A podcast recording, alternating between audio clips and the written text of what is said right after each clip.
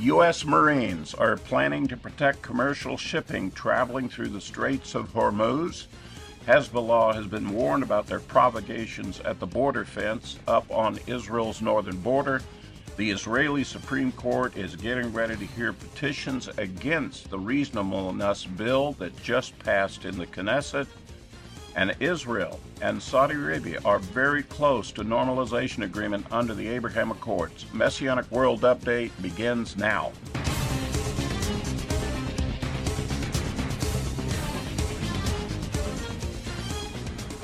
Shalom, everyone. I'm Monte Judah with Lion and Lamb Ministries. Welcome to another edition of Messianic World Update. Today's date is Friday, August the 4th of the year 2023.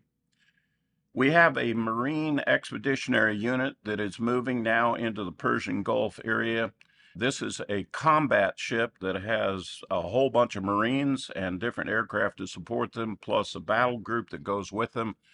They are moving into the Persian Gulf to beef up U.S. forces in and around the Straits of Hormuz. And there is now a plan and discussion underway in which they will station a detachment of Marines on all commercial ships traveling through the Straits of Hormuz to protect against Iran trying to go out and seize those ships. Iran in the past has been going out with their fast boats. These are like big high speed boats and got a machine gun on it, and they go out and harass shipping going through the Straits of Hormuz, forcing them to come into port, detaining them for strange and varied reasons. Recently, there was some ships that went through it were attacked by the Iranian fast boats. A British warship and a U.S. warship were able to come to their aid And the U.S. announced that they were going to come up with a new strategy to protect shipping going through the Straits of Hormuz. By moving the Marines in there, and by putting a detachment of Marines on each of the ships as they come and transit through that strait, the Iranian fast boats are going to have some competition when they come up there with a fast boat and a machine gun. As to exactly how it's all going to work, we don't know for sure yet. And oh, by the way, we're still looking for the Pentagon to give its final approval to this, but it's very clear that the U.S. is going to try a whole new tactic of dealing with Iran in the Persian Gulf and in the Straits of Hormuz to keep shipping lanes open. On the northern border of Israel, there's a fence that separates Israel from southern Lebanon and extends over there into Syria. And Hezbollah, the Iranian backed terrorist organization that's also in Lebanon, and has had many provocations with Israel. Of late, they've been going down to the fence and boldly asserting themselves and pushing and prepping the ground, if you will, for a potential future military conflict there. They've set up tents, observation stations, and actually have crossed the fence on occasions. Hezbollah, their tactic is if they can cross the fence, they want to go in and capture and kidnap a couple of Israeli soldiers for the purposes of negotiations, and it's for provocation of that type. Israel knows about this tactic, knows about what's going on, and has stepped up the defense. They're reinforcing the fence, building it even bigger, and they are giving warning to Hezbollah. This is one of the indicators that clearly indicates that Hezbollah is preparing for future military action against Israel in the northern border that's an area that we've been watching very closely, and Israel is trying to prepare defenses for that. The judicial reform bills that are going through the Knesset, the first one passed last week called the Reasonableness Bill.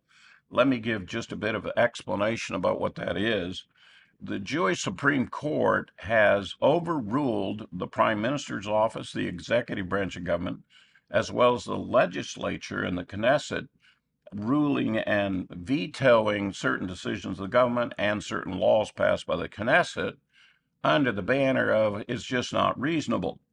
They are autonomous, no checks and balances for the Supreme Court concerning that. And oh, by the way, reasonableness isn't necessarily a violation of law within Israel. It's a really a political statement. It's a policy statement.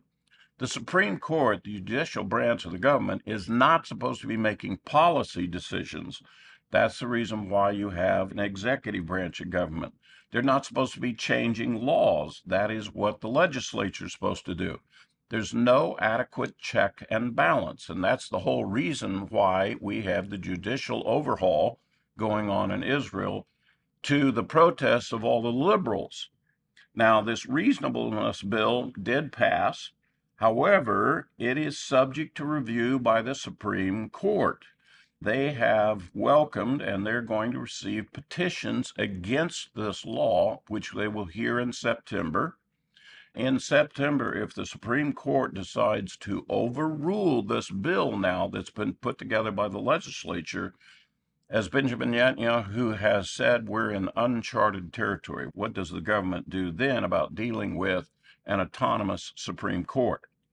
Everybody that's protesting against all of this in Israel, including the United States and other elements, they think that if the government goes against and limits the Supreme Court and puts a check and balance on them as well, that somehow this is destroying democracy in Israel. They've even suggested that it's going to cause a civil war. All of these things are false. Benjamin Netanyahu has come out and said there's not going to be a civil war. There's too much hyperbole. Everybody's getting excited about stuff. It's mostly false information that's being put out by the liberal elements, which I might add, sponsored by and supported by the United States of America and their opposition to Benjamin Netanyahu and his right wing coalition government. In any case, in September, this is going to come down to brass tacks and we're going to see how all of that pans out. In the meantime, there is a second part of the judicial overhaul bill still going through, in which it's going to change who gets to be on the selection board to determine who the new judges are. What the Knesset is considering is that members of the Knesset, people determined by the Knesset, would be on that board, as opposed to just the Supreme Court judges themselves deciding who's going to be on the board to nominate different judges. So that's another check and balance as to how it is. Here in the United States, the Supreme Court can only hear cases that come up against that are in violation of a law, of existing law.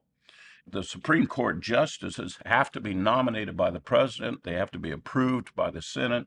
We have checks and balances on our Supreme Court. But Israel doesn't have those. Quite honestly, the nation has only been around for 75 years. They never felt the need to do this because everybody was pulling together in the first 50 years to help the nation. But in the last 20 years, the Supreme Court of Israel has begun to assert themselves, and we're now in the present situation we're at. We'll have to see how all of that pans out. The other enemies of Israel are seeing them as weakness in Israel as we mentioned to you before, some of the IDF reservists are joining in this business of thinking that if this happens, why democracy is going away. They don't want to serve. If Benjamin Netanyahu is being called a dictator, that is not the truth. He's not a dictator. This is all going to have to get straightened out here pretty soon. But in any case, it's a very serious time for Israel concerning all these matters. The Biden administration, a week or so ago, was hinting at that they would hold up the future agreement between Saudi Arabia and Israel under the Abraham Accords to try to leverage the Netanyahu government to back off judicial overhaul and side with the liberal point of view. Netanyahu stood his ground and refused to cooperate with the U.S. in that regard, despite all the warnings.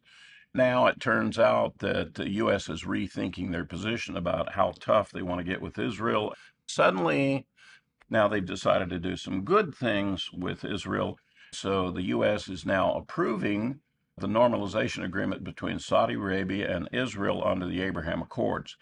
This will pave its way for not only improved economics, but also improved defense for Israel and Saudi Arabia it will enable Israel and Saudi Arabia to be able to trade amongst the nations. It's a plus for both nations under the Abraham Accords. So that's our news for this week. I trust you'll have a great Sabbath. Remember to like, subscribe, and leave a comment there on the YouTube channel for us. We appreciate your support, appreciate your viewership. Thank you very much. Shabbat Shalom.